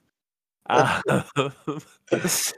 so with it might make the Imperial Fist slightly more interesting if they took any of Uh, these drugs. just quickly, boo. Boo, of course. Yeah. Mm. Can you, no, because you'd give you'd give an Imperial Fist a bunch of these drugs, and you'd just be like, "Hey guys, do you guys want to build a fence?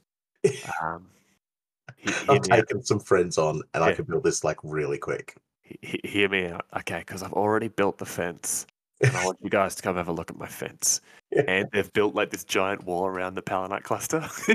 Like, what did? When did you build this? Oh, this morning. This Yeah. morning, me and me and third company were just like, you know, to be cool, do a bunch of Frenzon, and let's build a fence. So we built a fence, and um, yeah, we ended the whole succession. It was actually really easy.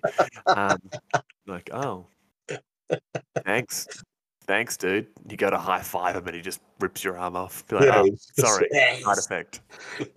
Side, yeah, side effect. You lose an arm. Yeah.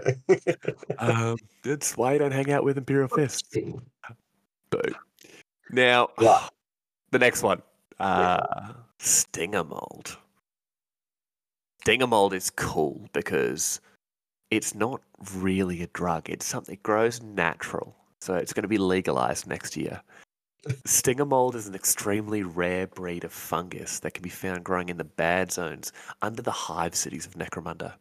It is highly valuable due to its healing and regenerative properties, being renowned among doctors and surgeons who covet it greatly. In some areas, it is even harvested for use in the hive, the spies of nobles, or even for sale off world. Now, the mold can only be found in specific areas of the Badlands where organic sewage and radioactive waste mix, and even then, it will only grow at a certain temperature.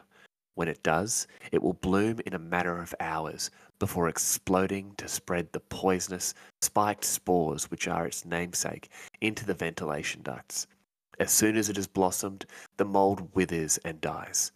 However, if the mold can be harvested before it blooms, then the spores can be processed into a balm or a compress, which, when applied to even the most dire of wounds, will vastly enhance and accelerate the body's own innate healing process.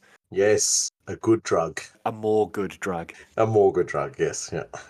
Um, this, yeah, this this seems great. This this isn't even really a drug. This is just medicine. Yeah. This is fine. This is this is your um Nurofen and Panadol mixed together, basically. Yeah.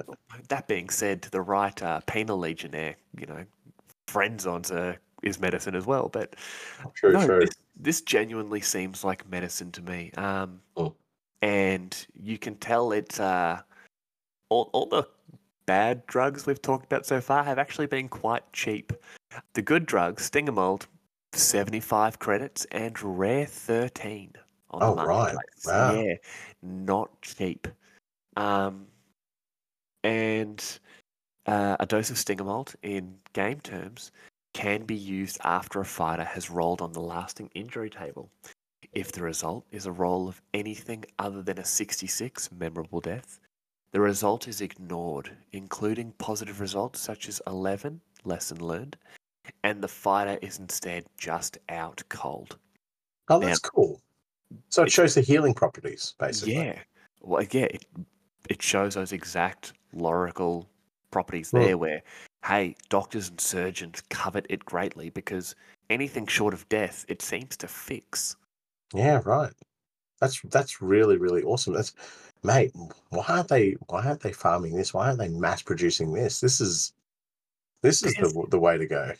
You've you've played 40k, yeah. You I know have. there's there's there's no money in like saving your population. You have to exterminate the Xenos.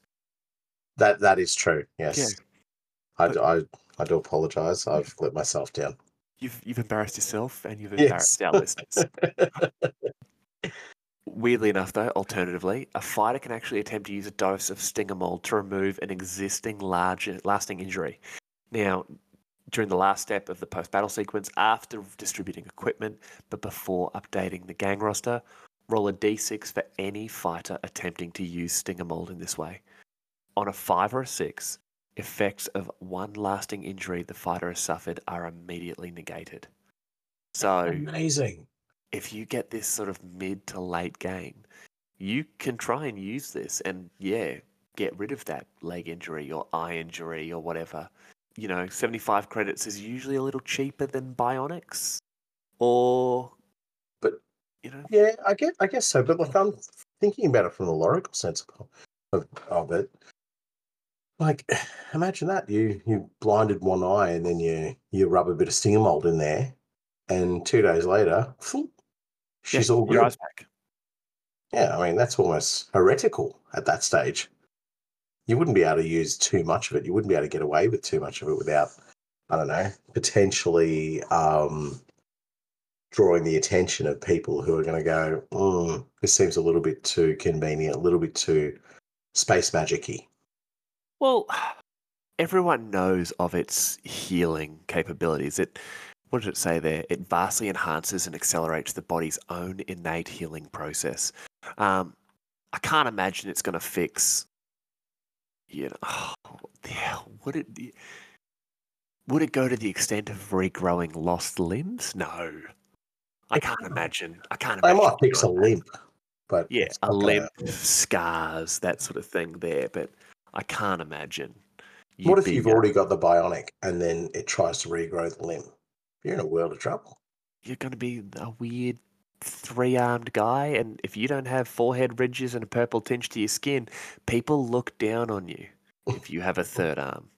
So wait, you're saying that the the Genestealer cult doesn't get looked down on? It's just like, oh, this is that's Gary Genestealer. I'll ignore Yeah, him. it's, old, it's old Gary Genestealer and his mate Alex the Aberrant. All right, you leave them alone.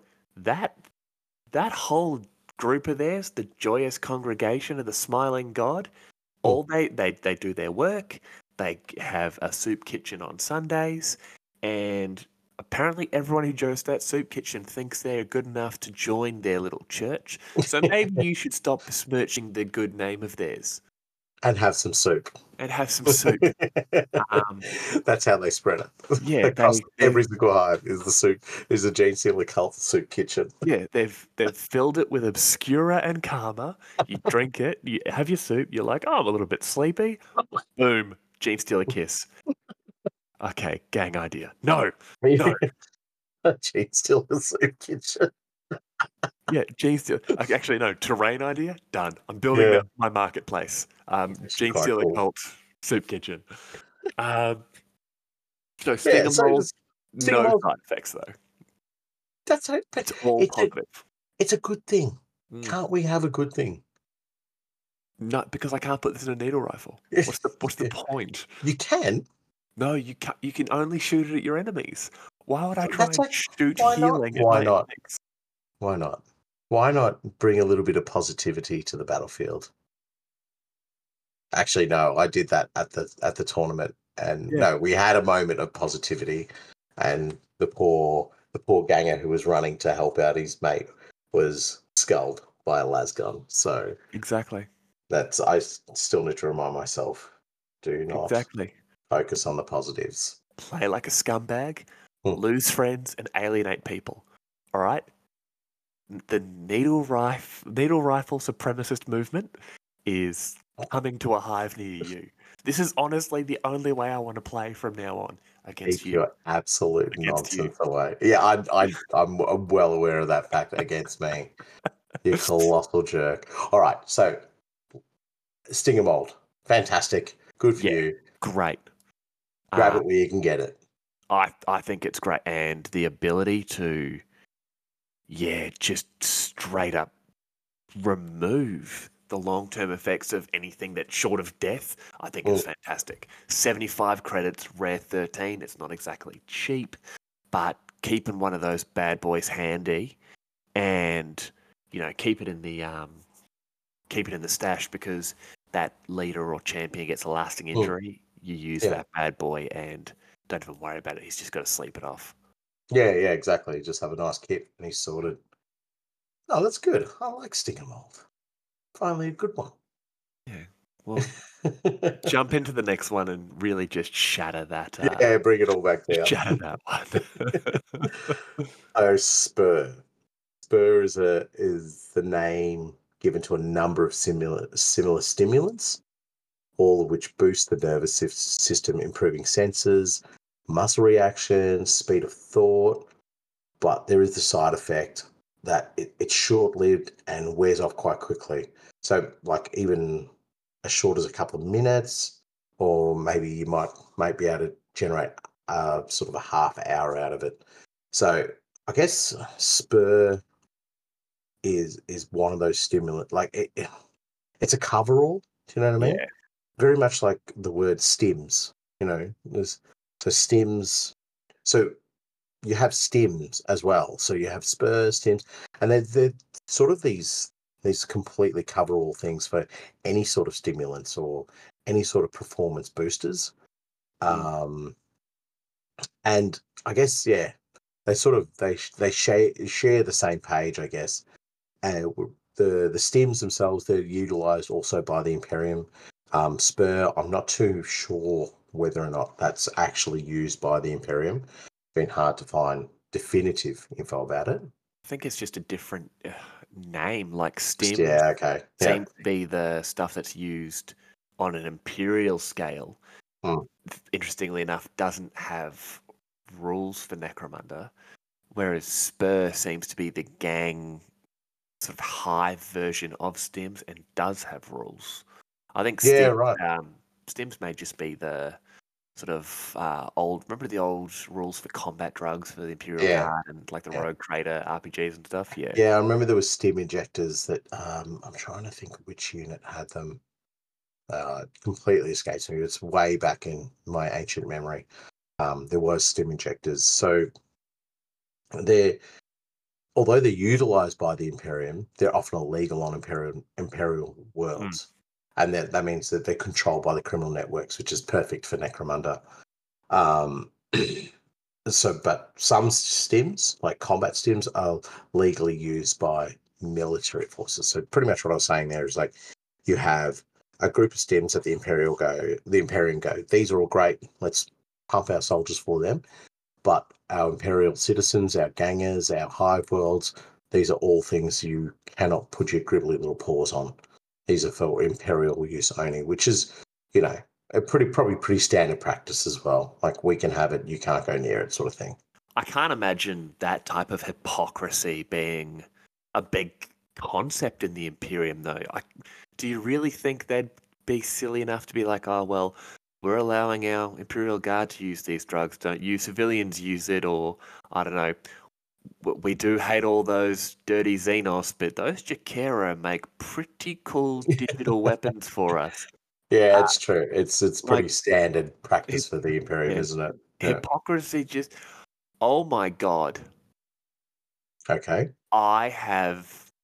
Okay, if you thought I was dumb before, um, I've only just realised why they're called digital weapons because you wear them on your digits. Are you joking? No, I'm 100% serious. I was about to make a joke about it. It's okay as long as you got my monkey rings, and then I'm like, I always just figured digital as in like digital, like like a digital watch. Right. I've had my moment with Imperial Tides, and you've had your moment with Digi. Digi, as in digit. As in digit. I'm not even kidding. I've never felt this dumb in my life. Jeez. this is the uh, audience. This is not scripted. This is like, um, I was this many years old when I found I out. was this. I was 37 years old when I finally clicked that digital weapons are one on the digits. Yep. Captain Tycho. Digilasers on his knuckles. Yeah, every Inquisitor ever, every Praetor in Horus Heresy. Yeah. Oh, Oh man, I I'm I'm happy, but I'm I'm sort of wondering I'm- about my life choices now yeah, I'm that I do this with you. I'm disappointed in myself. I'm actually um I'm blown away by that. Yeah. So Circling back. yeah, circling circling back. Hypocrisy. Hypocrisy. Thy name is Imperium. True, true. Spur, on the other hand, in uh, the game sense, you've nailed it on there. It's a stimulant. It makes you faster. It makes you quicker. Your movement characteristic goes up by two, and your initiative characteristic goes to a two plus. Yeah, right. Ah. wow.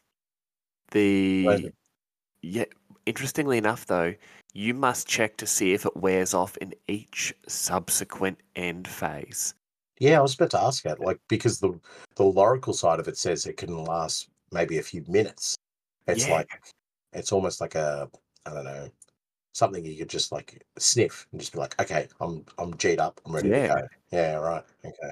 it every other drug bar stinger mold basically is a hey it's like this for the remainder of the battle this is like it how it is for the remainder of the battle you're once again rolling that 2d6 add the toughness if it's 10 or more the spurs worn off you're no longer subject to its effects Yeah, right. no wow. chance of addiction though Yeah, okay. So it's just a little little pep me up sort of thing. it's it's it's adrenaline i guess There we go. Perfect. Exactly what it is. Yeah. It's it's a combat drug that you're basically just yep get the old epipen jam it in Yes. and go to I was about town to say that it's an EpiPen. Yeah, you just like punch it into your leg.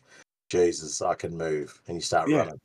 i can move and then you've you've done that you know 50 yard dash and all of a sudden you're like oh okay that's that's run out oh I've, I've grabbed goblin juve's epipen again it's not the full adult size Uh, you know although a goliath sized epipen i imagine is just a fire extinguisher Implanted straight into like the neck or something like that. Yeah. Just like, you don't Yeah, need to me. but they all they all do it via the neck yeah, because it's it's it's the how you do meatiest it the hardest. Yeah, it's the hard way to do it. yeah. right. So yeah, Spurs, Spurs cool, but it's it's just like a. I don't want to use this term, but I'm going to. It's a recreational one, really. It's a little It bit of fun. It is. Yeah. Yeah. Tap into it, move on. But the, I just realised we didn't mention what the actual stims do or the the stimulants do that the the Imperium make legal. So those ones are for um, removing pain from a fighter. So it's, it's interesting that they're not actually in the um, in the the rules as well, but um, so they mask pain and drive fighters on when their bodies would otherwise give up, is what they're saying here. But they can have quite disastrous effects, like including death, when you have excessive use of stims. So, and Ah. also leading to addiction and other other types of effects that are just all nasty. Which I imagine the Imperium would just write off and just be like, no, just keep taking them, just keep Just- taking them. You're Just fine." keep taking them. You're absolutely fine. Um, Yeah. Don't even worry about it, buddy. But 100%, the Imperium at the end of the day is not going to care. The type of troopers, penal legionnaires. Um, a great example is the Savlar Chemdogs. Um, do you really think they care if a couple of uh, penal legionnaires die because they've taken too many drugs? No, they No, not at all. what what do they care? Um, as long as you capture that bunker or you, you know, you do what they need done. Bayonet that Titan. Bayonet, bayonet that Titan. Yeah, but like the the types of troopers that are going to be taking these things, the vast majority of them are going to be even more disposable than your average Imperial Guardsman. So if we're looking at it from a gang perspective, where the people taking them, like you said before, the control of a lot of these chems are going to be held by criminal networks. Mm. You've got the uh, the narco lords on Necromunda, for example. Um, their their gangs have basically hired scum. They don't care if they do too much spur and have a heart Yeah. attack all over. Yeah. Um, at the end of the day, as long as you capture that territory or you take out that rival dealer, you're a you're a uh, tax write off, basically. That's right. you're a tax write off. Uh, just crunching numbers with Lord Helmawr's accountant. Oh no, no, no. They're they're all written up. Don't worry about them. I can uh, I can sell your corpse Business to the uh, corpse guild and Yeah. make a few bucks off the off that one there. So at the end of the day, I win. Yeah, eventually you'll become gas, and I'll probably end up selling you later on. So done. Done. Well, that's a that's a lot of talk about drugs, my friend. Um, I think we've covered off most of them. To be honest, I'm not gonna lie, I've got an overwhelming urge to start a music festival. Um, and weirdly enough, because it's probably not where you expected me to go with that, to climb a tower with a needle rifle and fire Obscura and Kalma at them all, and then sell them. And just make profit. Yeah, Just it's pure profit. yeah. Um, I'm gonna say you're a genius, but you're I'm not going to do that. But that's a it's what the kids call a real dick move. so we've talked a lot about drugs and closing thoughts on these. Do you have a gang idea? Actually, do you have a gang idea? Because I do. My gang idea is a bunch of guys using, using needle rifles to generate more customers, and it's entirely my own creation. That game. That's fine. I'll allow it. That's fine. you. You've obviously had nothing original, and you've you've stolen my intellectual property. You'll be hearing from my solicitor. Can't uh, wait. His name is Timmy. he is from the Timmytown Locos. Yeah. Yeah, I No, I, I love the idea of the, the gang coming out there, just like with needle rifles, just creating more customers in the hive. Yeah. What an It's- absolute bunch of monsters. Yeah. Real, real scumbag move. You just like you gotta respect the hustle. Yes, exactly. Yeah. Exactly. And what about yourself? What's your gang idea? Um, yeah, the Timmytown Locos. Um, I'd most likely run them as Venators. Mhm. And yeah, I really like I really like that concept of just win by overwhelming douchebaggery. Just just shoot your entire opponent's gang with as many chems as possible. I mean, if you really wanted to, you could play them as Escher, because didn't they get the combi? yeah, they got the combi. the- well, the why would you use bolter. it? No. Yeah, but the bolt because you got a bolt gun just in case, just in case you've got like um, I don't know, an ambot or something like that coming against you. Oh, true, true. Yeah. But if you've got um, the 'cause remember they had the cool combi needle, uh, bolt pistol needler. Yeah, yeah. Yep. Yeah, gets a a shooting skill. Um, oh, can the Escher get shooting skills? Um, no, they can't. No, Damn. Hmm. Um, I was going to say it'd be great if you got like a gang queen with two bolt pistol needle, like combi bolt pistols. Um, Just going off, punching off double shots per round. Yeah, right. yeah, because the Escher, the Escher chems are a whole different game, and there's there's so much to talk about them there. We're not going to do that tonight No. um, We are done. because that's a great way to you'd actually create your own customers. And then if you're the only Escher gang, you're the only one who can. Oh, right. Proper monopoly. Yeah, you literally create a monopoly of your own chems. Right. That that's an even better idea. That's my new gang idea, by the way. That's your new. Well, that's where the stims come in because uh, the stims are basically all of the Escher chems. Yep. Oh man, yeah, you could, No, no, I'm not becoming a capitalist Escher player. yeah, Timmytown Locos, Venator Gang, your leader and your two champions all have needle rifles, and you run that gang real bare bones. Just enough gangers, like players with gang fighter, to make your gang legal, and everything else is spent on chems and needle rifles. Your aim, because once you put them, if, if you can get them down and get the, their stats bad enough, just capture them, just capture them, and then you're you're just selling them to guilders. Yeah, I was going to say, just sell them off to the guilders, get heaps Yeah. of coin for them, reload all your chems, go New again. New chems, buy them off that Escher player. Done. Yes. Mate, it's so, it's actually disgusting. And I would, is. it is, I, I would hate to see it in a campaign, but um, bring it on, you colossal Yeah. jerk. Yeah, I'm going to be an absolute turd and play this against you. I'm going to start building some Venators. Not tonight, because once again, I'm very tired. Um, and yeah, let's close this bad boy off. Do you have any closing words there?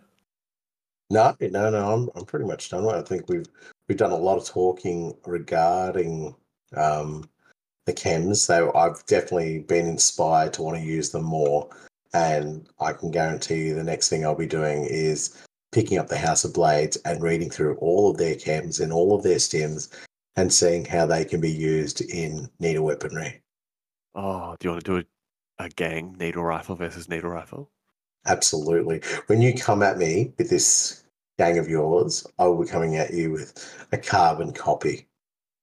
And it'll just be be seeing who can force each other's gang members to be the addicted the most. As long as I get to bring digi weapons, I'm absolutely fine. Oh, also, Jesus. needle pistols as backup weapons, so you can still shoot chems. okay, before I start ranting about them again, we'll close this one off and let's have a look. Do we have a quote? Yes, we do. oh, we do have a quote. Oh, fantastic. And this quote here comes to us from the Book of Judgment. The best slaught comes from the East Town gals, but you're better off looking for Frenzon elsewhere. Had a proper funny turn on their last batch. And that's Gax Steeltooth of the Oxide Crushers of House Goliath. And that was our latest episode of the Underhive Lore Keepers podcast. As always, I am Spamuel, and on behalf of the Lore Keeper team, thank you for listening. Please follow us on our social media pages available in the show notes, and don't forget to follow and review us on your preferred podcast platform. As always, if you have any questions, complaints, corrections, or if you are interested in an apprenticeship with the Timmytown Locos, please reach out to us at underhivelorekeepers at gmail.com. Thanks.